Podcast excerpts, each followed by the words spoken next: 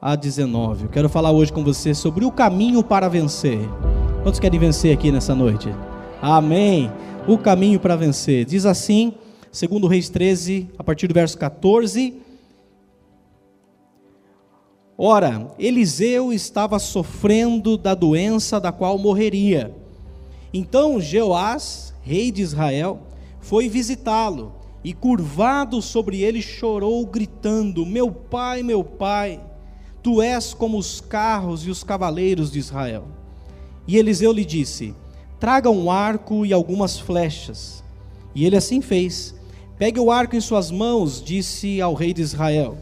Quando pegou, Eliseu pôs suas mãos sobre as mãos do rei e lhe disse: Abra a janela que dá para o leste e atire. O rei o fez e Eliseu, Eliseu declarou: Esta é a flecha da vitória do Senhor, a flecha da vitória sobre a Síria. Você destruirá totalmente os arameus em Afeque. Em seguida, Eliseu mandou o rei pegar as flechas e golpear o chão. Ele golpeou o chão três vezes e parou. O homem de Deus ficou irado com ele e disse: Você deveria ter golpeado o chão cinco ou seis vezes. Assim iria derrotar a Síria e a destruiria completamente. Mas agora você a vencerá somente três vezes. Até aqui.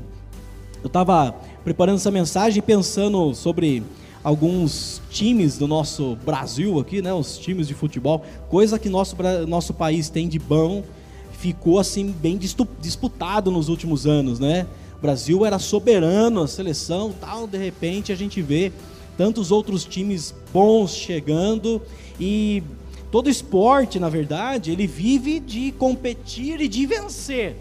Pelo menos chegar lá, chegar até as finais, né? E e para vencer esses times, eles passam por treinamento pesado, eles passam por qualificação, tanto física quanto técnica, e eles passam também, cada time que ele vai jogar contra, eles costumam dar uma estudada no adversário. Assiste um jogo, vê como é que eles se armam, como é que é a estratégia de ataque deles e principalmente quais são os pontos fracos desse time. Porque a gente precisa saber contra quem a gente está lutando. E discernir quem é o nosso adversário é essencial numa luta. Porque você vai jogar lá com esse time, daí você vai é, estudar esse time, daí você fala assim: bom, quem que vai atacar? É um Messi ou é um tal de Wagner Love? Meu Deus, corintiano aí, né? Se for o Messi, a preparação é uma, sim ou não? Se for o Cristiano Ronaldo, a preparação é uma. Se for Wagner Love, esses caras desses times assim, a preparação já é outra. Fala assim, ah, deixa que ele se mata com a bola mesmo, sozinho. Né? Já, já, jogou bola e falaram assim, esse aí não precisa nem marcar. Já, já falaram isso de mim. Fala, tá vendo, tá vendo aquele ali?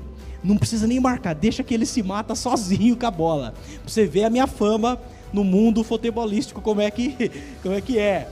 é se você vai jogar contra o Neymar, e aí você fala, quem será o zagueiro?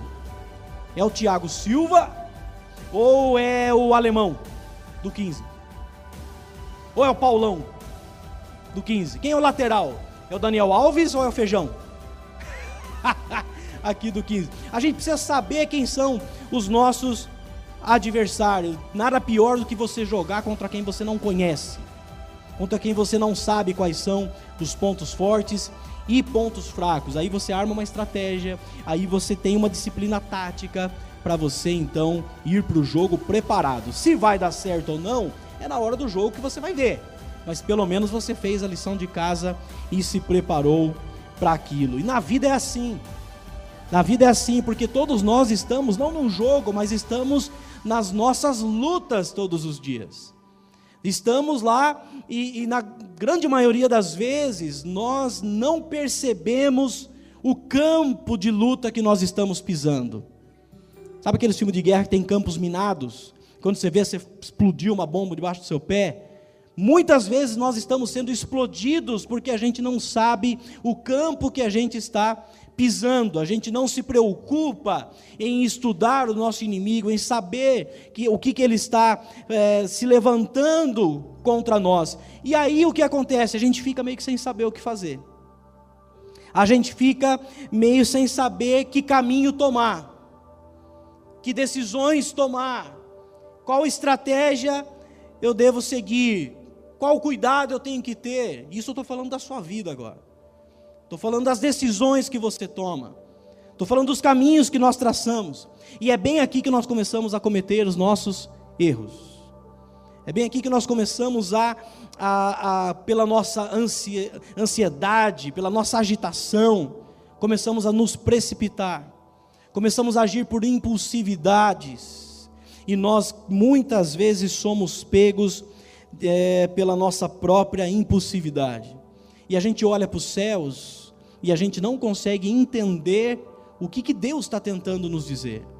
A gente olha para os céus e a gente não consegue entender o que, que Deus está tentando falar e nos ensinar para entrarmos num caminho que vai nos levar à vitória. E as maneiras de Deus agir, queridos, elas, elas são inusitadas. Deus age de uma maneira com um, Deus age de uma maneira com outro.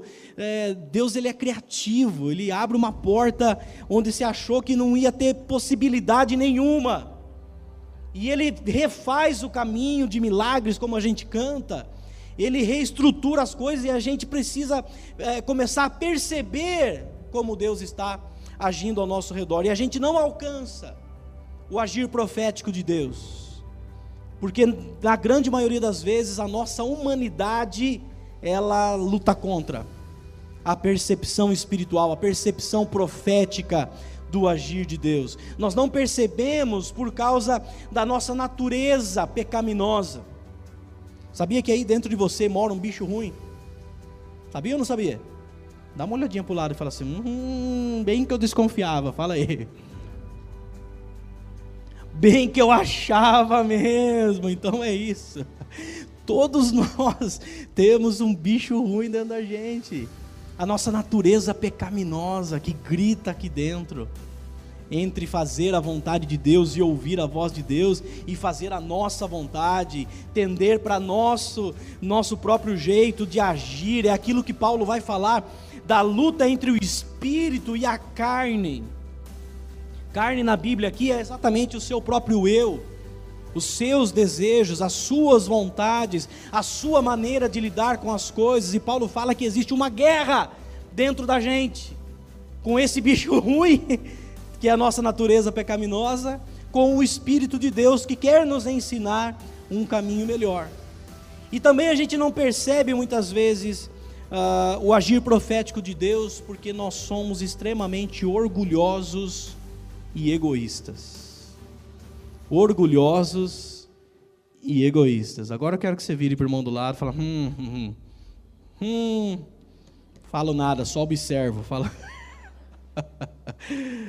somos orgulhosos, somos egoístas, a gente acha que é capaz de resolver as coisas, a gente acha que tem condição em nós.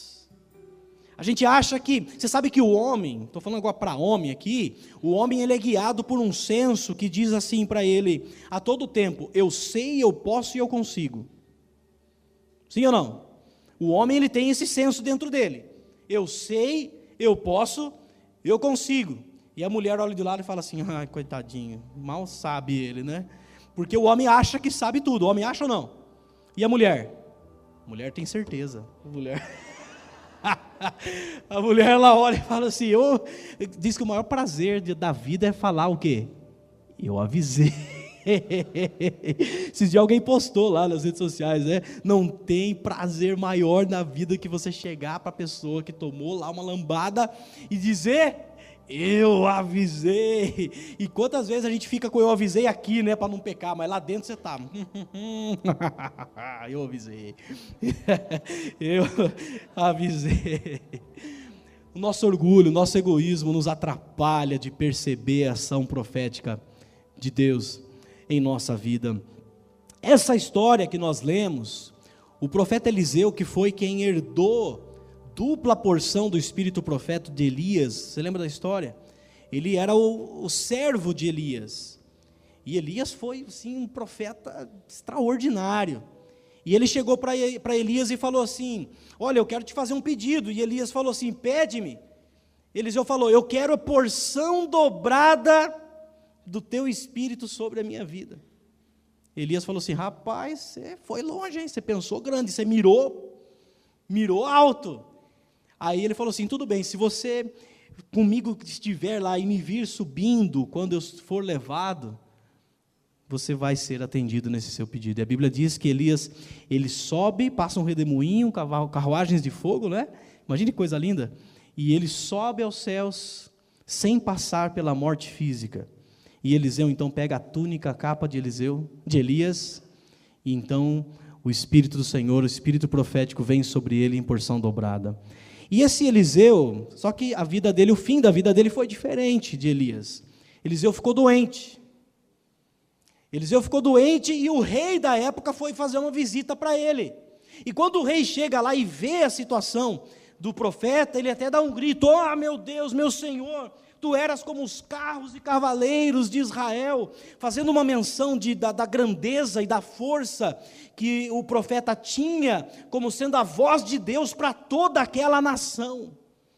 E ali nessa história, o profeta que enquanto estiver respirando, ele vai ser canal de Deus. O profeta, enquanto ele sentir que há um, um, um suspiro, ele vai ser voz de Deus naquele momento, ele entrega uma palavra profética, uma, um ato profético na vida daquele rei que estava passando por uma luta terrível.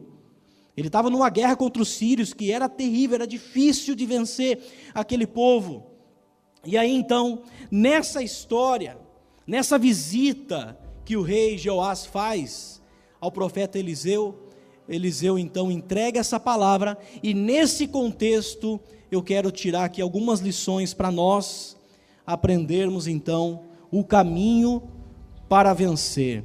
Umas lições fantásticas desse texto. E a primeira lição que eu quero destacar desse texto, nesse caminho para vencer, é o seguinte: você tem em suas mãos as armas necessárias para vencer.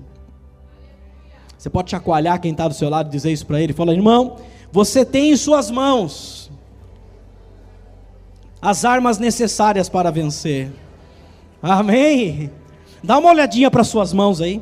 Isso é um tom profético, queridos. Olha para sua, suas mãos com olhos proféticos, com olhos de fé. Talvez você veja mãos calejadas, outras mais lisinhas, né? Outras usam mais cremes, outras menos. Uns cremes da Avon, da Jequiti, não sei qual é o seu preferido. Mas olha para suas mãos e de repente você vai perceber o que Deus já te deu. De repente você vai perceber o que Deus já colocou em suas mãos. Diante daquela situação e da morte de Eliseu, Eliseu chega para o rei e ele fala: Toma o arco e a flecha na sua mão. E ele estava com o arco e a flecha pronta ali. Já estava disponível, já estava ao lado, já estava na sua mão. E nós precisamos nos fazer essa pergunta: o que eu já tenho em mim? O que eu já tenho em minhas mãos? O que eu tenho? O que eu carrego dentro de mim que Deus me deu e é capaz de me fazer vencer? E é capaz de me fazer encontrar o caminho da vitória. A grande questão é que nós sofremos mais por aquilo que nós não temos. E nós focamos muitas vezes as nossas energias naquilo que nós não temos. E aí você faz aquela lista, você fala assim: bom, eu não tenho recurso, é a primeira coisa que a gente diz. Quando você precisa é, vencer um gigante, quando você tem uma dificuldade, você já olha para os seus recursos e você fala: eu não tenho recursos. É os discípulos que chegam para Jesus e falam: Senhor, tem uma multidão aí, vamos mandar eles embora, não vai dar tempo de eles passar na padaria comprar pão. Jesus olha para eles e fala o quê? dê a eles algo de comer. E aí um deles fala assim, mas Senhor, você não viu o tamanho do, do povo aí, quanta gente que é? Não dá. Ó, a grana que ia precisar para alimentar essa multidão. Interessante que um capítulo depois acontece a mesma coisa, os discípulos estão de novo incrédulos. Eles falam, Senhor, manda embora o povo. Você, você sabe que teve duas multiplicações, né? Para quantidades gigantescas de pessoas que estavam ali, 15, 20 mil pessoas. E aí na segunda vez, a mesma coisa, Jesus olha e fala assim: não é possível, vocês não entenderam ainda? Cinco pães e dois peixes na minha mão é suficiente para alimentar uma multidão. Nós nos sofremos, nós perdemos a, a, a sensibilidade diante do Pai, porque a gente foca mais naquilo que a gente não tem. Não tenho recurso, eu não tenho influência, eu não tenho capacidade, eu não tenho quem me indique para poder entrar naquela empresa, eu não tenho quem me indique para abrir as portas daquele novo negócio, eu não tenho um, um local adequado, e de repente é, você esquece de olhar para aquilo que Deus já colocou em tuas mãos. E aí eu te pergunto: o que, que Deus já te deu que você não pode perder? O que Deus já colocou em você que você não pode perder? Quais as oportunidades que já estão diante de você? Quais as portas, quais as chances que já estão diante de você e que de repente você tem minimizado elas, você tem achado pequenas demais, você tem se achado pequeno demais, você olha para o que está em suas mãos, nessas chances, nessas oportunidades, e você fala: Não, com isso aqui não dá, Deus, eu preciso de outra coisa. E de repente você precisa olhar para isso e dizer assim: Puxa, eu preciso gastar a minha energia nisso, naquilo que já está em minhas mãos. Eu postei um tempo atrás na, no meu Instagram um vídeo falando exatamente sobre isso. Nós sofremos por aquilo que não temos, e é o início de uma tragédia quando a gente não consegue mais viver por causa disso. Aí a gente é, passa a sofrer demais por aquilo que ainda não alcançamos, por aquilo que eu não sei, por aquilo que ainda não cheguei, por aquilo que não se abriu. E uma frase, ou de repente um, um conceito de frases, que eu gostei muito vendo uma mensagem de um pastor, ele diz o seguinte: se você for persistente, você irá obter. Se você for consistente, você irá preservar o que alcançou. E se você for grato, você vai atrair ainda mais daquilo que você alcançou. Eu vou repetir para gravar no seu coração. Se você for persistente, você vai alcançar, você vai obter a bênção, a vitória. Você é persistente? Você é resiliente? Você vai e luta até o fim? Se você for consistente, consistente é aquele que se mantém, é aquele que se mantém firme, é aquele que não vacila, é aquele que diante do que acontece, ele, os pés podem até dar uma vacilada, uma titubeada, mas ele continua de pé. Se você for consistente, você vai preservar o que você alcançou. E se você tiver gratidão no seu coração, você vai atrair ainda mais daquilo que você alcançou. Pare de sofrer por aquilo que você não tem. Você já tem nas suas mãos as armas necessárias para você vencer. Quantos podem dizer um amém aqui nessa noite? Sabe, queridos, nós nunca teremos o contexto ideal para realizar as coisas. Ah, quando eu tiver e aí, o que é o seu quando você tiver? Ah, quando eu tiver um salário X, aí eu passo a fazer isso e aquilo. Ah, quando aquela porta X se abrir, eu passo. Ah, quando? E na verdade a gente fica e vai protelando, e vai procrastinando, e vai deixando para depois aquilo que Deus está olhando para você e fala assim: viu, você já tem dentro de você as sementes de grandeza suficientes para te fazer é, frutificar e crescer onde você está. Onde você está. Quem está entendendo nessa noite, diga amém. Moisés tinha um cajado, Davi tinha a sua funda, o seu estilingue, com cinco pedrinhas que ele pegou no riacho. É, Pedro tinha os seus barcos, as suas redes.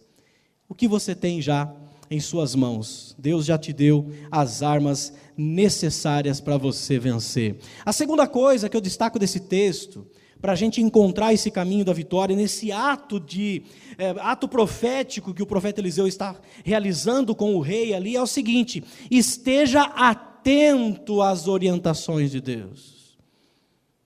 Esteja atento às orientações de Deus. O profeta começa ali a dar uma série de orientações. Pega na sua mão o arco, pega na sua mão a flecha, abre a janela que vira para o leste, atira uma flecha. Olha só a sequência de atitudes proféticas atitudes de obediência, atitude de quem está atento ao que se está sendo falado. E quando ele atira a primeira flecha, ele diz: Olha, essa é a flecha da vitória. Essa é a flecha que vai te fazer ter êxito contra os seus inimigos. Ele entrega essa palavra sobre a vitória dos seus inimigos. Deixa eu te dizer uma coisa, entenda, lembre-se, no meio da crise, no meio da luta, Deus nunca vai te deixar sem uma direção no meio lá do, do, do, está no olho do furacão, você está vendo tudo cair à sua volta. Deus nunca vai te deixar sem uma palavra, nunca vai te deixar sem é, esclarecer os teus olhos, sem te iluminar o caminho para saber por onde andar. E existe um conceito que eu acho sensacional que diz o seguinte: Deus fala algumas vezes através de sonhos e visões. Amém? Algumas vezes. Não pense que é todo sonho que você vai ter também que você vai achar que Deus está falando. Você encheu o estômago, o bucho lá, teve um pesadelo, não, está vindo um terremoto aí. Já manda mensagem para as irmãzinhas da oração: ora por mim, tive um sonho turbulento hoje. Eu acho que está vindo um, uma luta aí. Na verdade, não, você jantou feijoada, você quer, foi dormir com o bucho cheio, você quer sonhar o quê? Calma, mas Deus, em algumas vezes, Ele fala através de sonhos e visões, Muitas vezes ele fala através de pessoas. Você tem um amigo que você possa confiar? Você tem um círculo de irmãos que você fala, puxa, eu posso abrir meu coração, eu posso pedir oração, porque eu sei que Deus pode até usar para eles me consolarem, para eles me confrontarem, para eles me exortarem, para falar comigo. Deus fala muitas vezes através de pessoas, mas Ele sempre fala através da Sua palavra algumas vezes em sonhos e visões, muitas vezes através de pessoas e sempre através da sua palavra. É como o salmista dizia: lâmpada para os meus pés. Ou seja, é uma luz que ilumina para eu saber se eu posso pisar. Você já pisou em falso? Você já torceu o pé porque você pisou num, em falso, num, num canto de, de, de, de chão? Você já pisou numa pedra pontiaguda que te fala, ah, você tira o pé. Por quê? Porque você não estava atento, você talvez não enxergou, você já andou pelo escuro em lugares terríveis. A Bíblia diz que a palavra do Senhor, ela é lâmpada que ilumina os meus pés. Você está diante de um passo difícil a ser tomado? Você está diante de uma escolha difícil a ser tomada? Tenha o zelo de ouvir o que a palavra de Deus tem a te dizer a respeito disso, porque ela vai clarear os seus pés para você pisar em solo firme. E ela diz também que ela é luz para o meu caminho. Ou seja, além de pisar em solo firme, ela me indica se eu estou andando na direção certa. Na direção certa. A grande questão é que eu preciso dar ouvidos a essa voz. Eu preciso estar atento às orientações de Deus porque nós ouvimos vozes a todo tempo à nossa volta. E talvez a pergunta que cabe aqui é você se avaliar: quais são as vozes que eu tenho dado ouvido? São as vozes dos jornais? São as vozes das experiências de outros? São as vozes de quem quer te ver mal? Você sabe que tem gente que quer te ver mal, né? Sim ou não? As vozes daqueles que te criticam ou de repente você está atento à voz de Deus, à voz do Senhor que vai me ajudar, já vai me clarear para estar firme no meu caminho. Foi assim com Josué. Você imagina que Moisés tinha morrido. E agora Deus estava levantando Josué, que era já o auxiliar de Moisés. Mas sabe aquela coisa? Está sendo preparado, mas você não espera que vai chegar o dia. De repente você fala assim: Meu Deus do céu, Moisés morreu.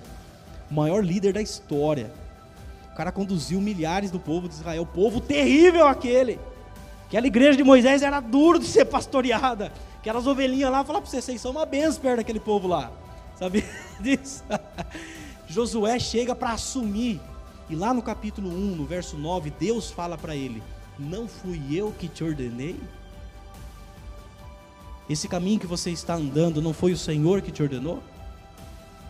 o caminho que você está tentando vencer, o caminho para encontrar uh, a direção de Deus, não foi Ele que te ordenou. A palavra para Josué foi: seja forte e corajoso.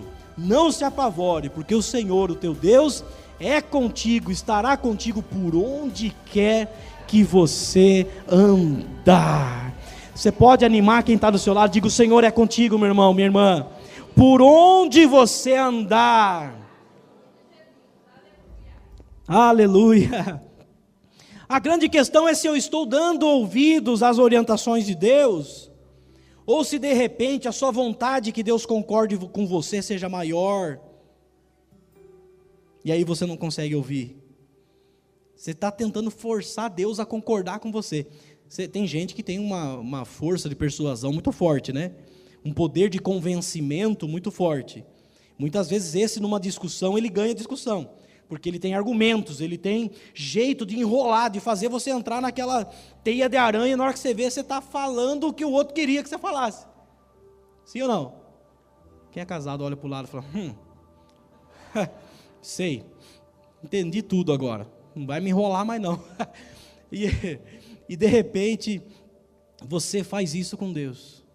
De repente você olha para o céu e fala: Não, Deus, eu sei que o senhor falou tal, não sei o que, mas veja o meu lado. Entenda a minha situação. Eu estou solteiro já, ó. Entenda o meu lado, Senhor. Olha minha conta como é que está. Entenda o meu lado, Senhor. Ó, esse marido também aqui é um, é um ogro, é um difícil. E aí a gente fica para Deus tentando convencer a Deus com os nossos argumentos, tentando convencer a Deus a concordar com a gente. Enquanto que o segredo aqui está em estar atento as orientações de Deus. Sabe, gente, fique atento às placas que surgem diante de você no caminho. Aquelas placas que diz diminua a velocidade. Aquela placa que diz perigo à frente. Aquela placa que diz curva acentuada, cuidado. Aquela que diz, olha, tem é, reforma lá na frente, tem um transtorno lá, cuidado. O que, que a gente faz quando é assim? A gente diminui, a gente presta atenção. Quanto mais neblina, tem que ter mais atenção no caminho, não é assim? E Deus faz a mesma coisa na nossa vida, Ele coloca placas diante de nós para não nos deixar sem uma direção, para não nos deixar sem um sinal por onde nós andarmos. E alguém me perguntou, acho que essa semana, estava atendendo no meu gabinete, alguém me perguntou assim, mas como que eu sei se Deus que falou? A Bíblia tem uma receita que é infalível. Sabe qual a receita bíblica de eu saber que foi Deus que me deu um sinal? A paz no meu coração. A Bíblia diz: a paz do Senhor seja o árbitro no seu coração. Se está muito turbulenta essa decisão que você está tomando, talvez você tenha que ter cuidado. Se está causando muita agitação dentro de você, talvez você tenha que cuidado avaliar um pouco mais, pensar um pouco mais, até que Deus venha é, trazer essa paz em seu coração, nessa tomada de decisão que você precisa. Você precisa prestar atenção aos sinais e estar atento às orientações de Deus. E terceira coisa, agora, ouvir é uma coisa. O que, que eu faço com essa orientação? Eu tenho que obedecer. Obedeça às orientações de Deus. Quem tem criança em casa sabe, às vezes você mandou fazer uma coisa, você mandou uma, você mandou duas, mandou três. O que a criança fala? Tá bom, eu já ouvi. Quem já falou isso em casa? Fala, Jeová. Estala o chicote nessa noite. Talvez você fala para sua mulher hoje isso, você já cavala aí 40 anos. Fala, tá bom, já ouvi que tem que trocar essa torneira. Hum, mistério, o Senhor está falando aqui, ó. ó. Aquela lâmpada que tem que trocar, né, Dita? Talvez você está fazendo isso, aquela birra que nós homens sabemos fazer. Eu já ouvi, mas ouvir é uma coisa, obedecer é outra coisa. E Deus tem buscado nesses dias aqueles que não somente ouvem a sua voz, mas aqueles que têm prazer e disposição em obedecer a direção de Deus. Em obedecer. É, talvez você até hoje tenha tido uma luta dentro de você porque você não entendeu que obedecer nem sempre é prazeroso. Obedecer à voz de Deus nem sempre é aquilo que te vai te trazer um alívio humano que você precisa naquele momento. Os nãos de Deus, você já teve um não de Deus? Os nãos de Deus, muitas vezes, eles são doloridos. Você foi com tanta fé, você jejuou, você fez campanha, você fez, oh glória, eu tirei o que eu não gostava, foi lá. Você fala assim: Deus vai falar sim, Deus vai aprovar, e Deus vem para você e fala: Nananina, não. Necas de Catibiriba. Não. E aí a gente fica: será que foi Deus? Não, está amarrado, toda voz contrária. Ó oh, Senhor, estou tentando ouvir tua voz, o capeta não para aqui, ó. E tal. E Deus está falando, não é o capeta, não, filho. Sou eu mesmo te dizendo, não. Sou eu mesmo te dizendo, pare. Sou eu mesmo te dizendo, volte atrás. Consegue entender? Quem está entendendo isso nessa noite? Diga amém. É, ouvir é uma coisa, obedecer é outra. Você sabe que uma das características da, maiores de Noé foi exatamente a obediência. Deus pediu algo louco para ele, Deus pediu algo para ele que ia demorar para acontecer. E a Bíblia diz, se você ler a partir de Gênesis capítulo 6, você vai ver várias vezes dizendo: E Noé fez tudo conforme Deus ordenara tudo conforme Deus ordenar. Deus fala para Moisés: constrói uma arca e vai chover. Primeiro, não chovia. Não tinha, que nem é hoje, assim, as águas brotavam. As, as fontes jorravam as águas para irrigação. E ainda passou por um teste de tempo que foi terrível. Quanto tempo ele ficou construindo a arca? 120 anos. Eu não sei se eu chego na metade disso pelo jeito que está indo, se eu não tomar um suco e meio parar com os negócios, eu acho que eu não chego na metade disso. e a Bíblia diz que mesmo diante dessa loucura, ele obedecia ao Senhor em tudo. Mesmo quando a nossa vontade diz algo, nós precisamos aprender o caminho da obediência. Da obediência. Como diz a canção, obedecer é mais que importante, é prova de amor, diz a canção infantil. E é exatamente isso. Deus está buscando aqueles que o obedecem porque sabe que a voz de Deus é digna de ser ouvida. Porque sabe que a orientação que Deus deu não vai falhar. Não tenha medo de obedecer ao Senhor. Se ele te pediu algo e parece doideira, parece coisa que você fala assim, mas Senhor, se você tem clareza que foi Deus quem te pediu, não tenha medo, porque Deus não falha nas suas orientações. Amém, queridos? Aleluia. Em quarto lugar, você sabe que até aqui uh, o Eliseu ele estava dando as orientações, ele pedia e o rei estava atendendo, estava prestando atenção. Só que chegou uma hora que Eliseu falou: agora golpeia o chão Sim. E a Bíblia diz que ele golpeou quantas vezes? Três vezes. O profeta ficou doido. Olhou para ele e falou assim: Por que, que você parou?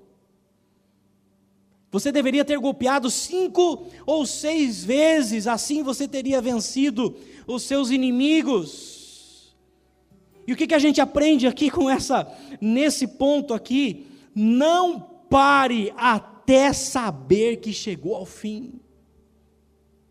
Não pare até saber que chegou ao fim, até ter a certeza de que chegou ao fim, até ter a plena convicção de que aquele caminho chegou ao seu final. Não pare, a instrução de Eliseu foi ali: solta aí as flechas.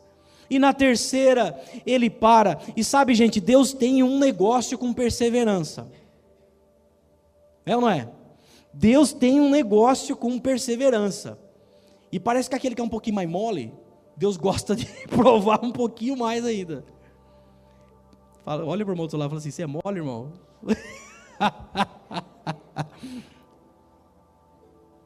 Deus tem um negócio com essa, com, com perseverança. Ele gosta de nos provar. Ele gosta daqueles que insistem, daqueles que vão até o final. Ele vai testar você em sua perseverança. Você vai achar que está chegando ao fim e Deus falou, não falou nada para você parar. Deus não deu outra orientação. Eu dizia para alguém, você fala assim, e agora o que, que eu faço? Tal. Eu falei assim, você teve uma direção de Deus? Ah, sim, eu tive uma palavra de Deus. Deus mandou você virar a esquina? Não. Então, continua. E assim, Deus vai te dar orientações, Deus não vai ficar falando toda hora para você, viu? Vai sair daqui, você vai, nossa, Deus está, ó, opa, para cá, opa, opa, Michael Jackson agora, opa, opa, frente, tal. Deus não vai ficar assim toda hora para você não. Sabe por quê? Porque Deus vai te dar direções que vão afetar o seu destino. Deus vai te dar uma orientação que vai afetar o que vai acontecer lá na frente. E aqui, essa perseverança, parece que Deus olha para a gente e fala assim: vai lá, filho, eu não falei para você parar ainda. Com Naamã, a orientação foi mergulhar no rio sete vezes. Ele ficou louco, né? Mano, esse rio, não sei o que lá e tal, não sei o que. Aí alguém disse para ele, mas se, você, se ele pedisse uma coisa mais difícil, o senhor não ia fazer? Vai lá, mergulha sete vezes. Com Josué para conquistar Jericó, tem a musiquinha famosa, né? Vem com Josué lutar em Jericó, Jericó. Jericó, vem com Josué lutar em Jericó e as muralhas ruirão. Só que é o seguinte, a música não fala que Deus pediu para Josué o seguinte, falou, olha, você vai dar uma volta nessa muralha aí todo dia durante seis dias. No sétimo dia, o que, que Deus falava, falou? Você vai dar sete voltas. Falou, oh, Deus, mas que negócio. Era para dar uma volta no muro todos os dias por seis dias, e no sétimo dia dar sete voltas. E estava lá o primeiro dia rodeando, e eu, acho que essa música foi composta lá. Eu acho. Eu acho que o povinho, o povinho do louvor na fila de Josué estava lá. Vem com Josué lutar em Jericó. Olá, gente. Jericó. Cadê o chofar?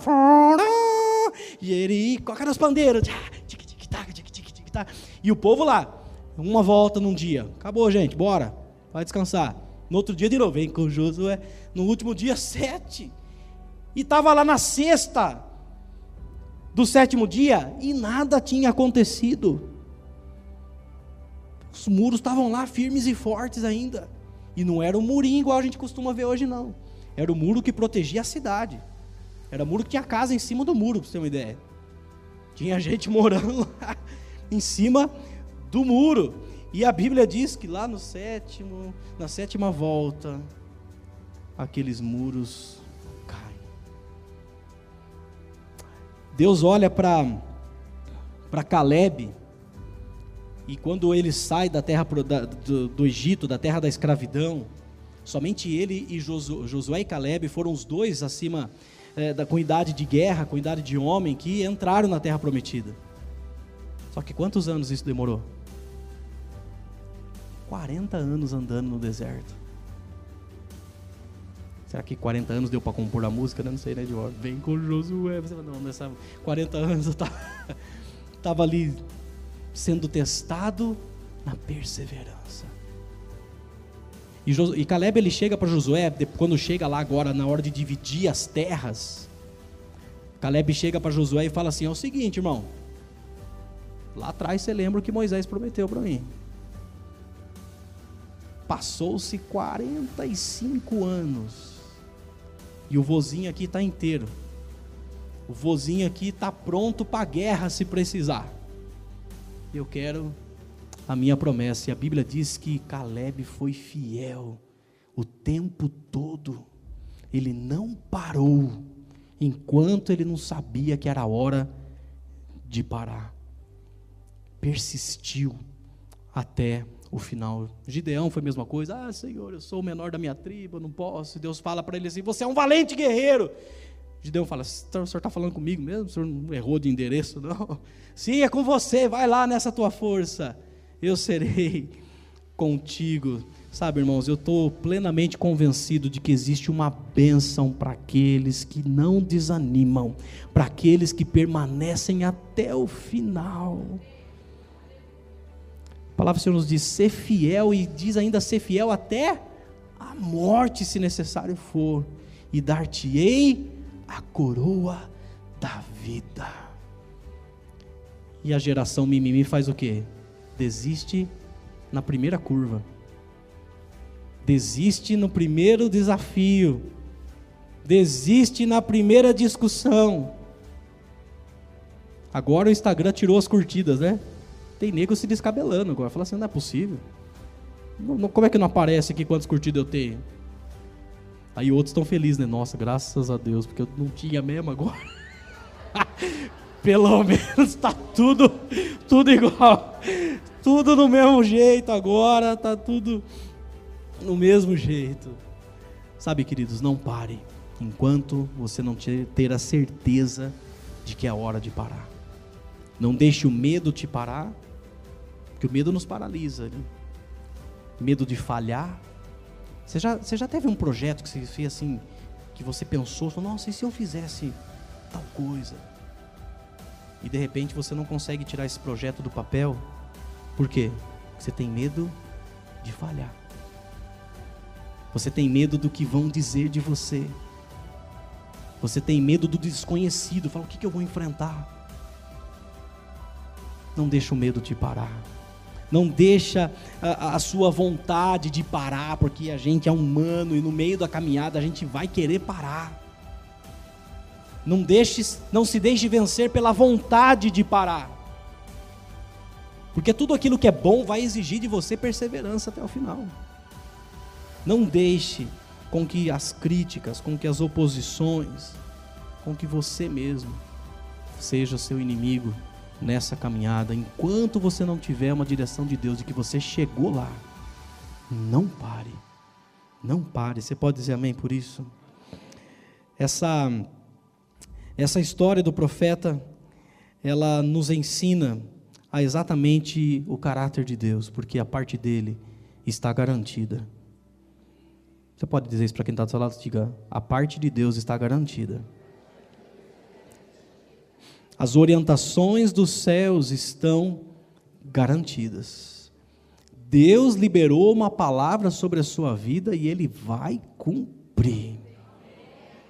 Quando Jó, ele olha para os céus depois daquela conversa que ele teve com Deus, você sabe que Jó ele passou por aquele momento terrível e o que inquietava Jó era assim: Deus, mas não está tudo certo. Você já passou por uma luta e você se perguntou assim: mas caramba, está tudo certo, está tudo bem, está tudo bem aqui em casa. Eu olhei na caixa de conta, não sei, tem alguns que tem umas caixas de conta, né? Meu pai tinha uma caixa de sapato e as continhas estavam lá. Conta de água, conta de luz, conta do mercado, conta do sei do que. Você olhou na caixinha de conta e falou assim: está tudo pago, está tudo bem, está tudo jóia. Está todo mundo com saúde aqui em casa. Por que está acontecendo isso? E Jó ele fez essas perguntas para Deus. Falou assim: Senhor, qual é a razão? Por que, que isso tudo está acontecendo? E Deus olha para ele e fala assim: Filho, eu não vou te responder, não.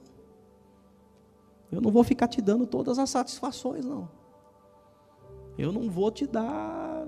Você acha que Deus vai sentar assim? Você acha que Jó esperava que Deus sentasse? Vem cá, filho, deixa eu conversar com você. Deixa eu te explicar. Na verdade, na verdade, Satanás chegou aqui com uma conversinha sobre você e tal, e eu permiti que ele tocasse porque eu confiei na sua integridade. Mais do que isso, diferente de você, que só enxerga o momento, diferente de você que se descabela pelo que você está passando agora, eu tenho uma visão um pouco mais privilegiada. Eu consigo ver o agora, eu consigo ver o que passou e eu consigo ver ali na frente. Eu consigo ver eu te devolvendo tudo em dobro o que ele está levando. Mas Deus teve essa conversa com Jó? Qual era o papel de Jó nesse processo? Continuar fiel. Continuar crendo.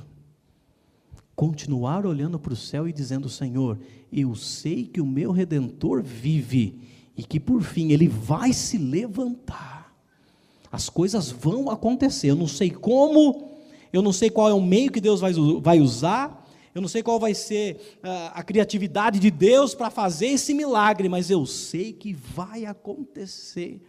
E lá no final, Deus chega para Jó, tem uma outra conversa.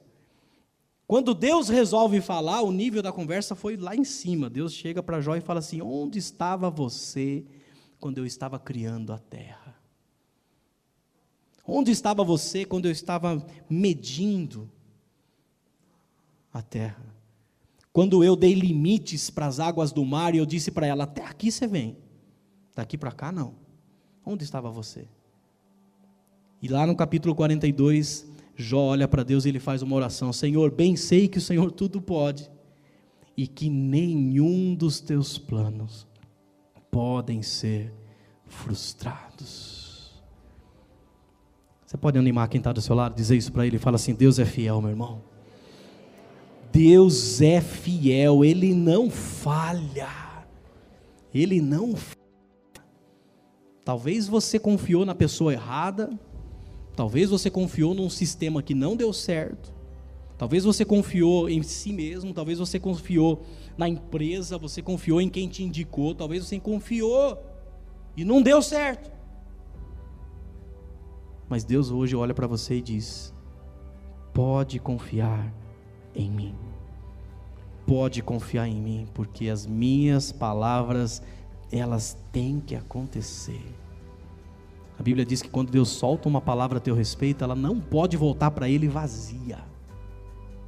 Se Deus falou que vai acontecer, vai acontecer. Por isso, não pare, não desista, não desanime, não deixe com que tudo à sua volta faça você titubear. Vá até o fim, o Senhor é com você. Amém, queridos? Aleluia.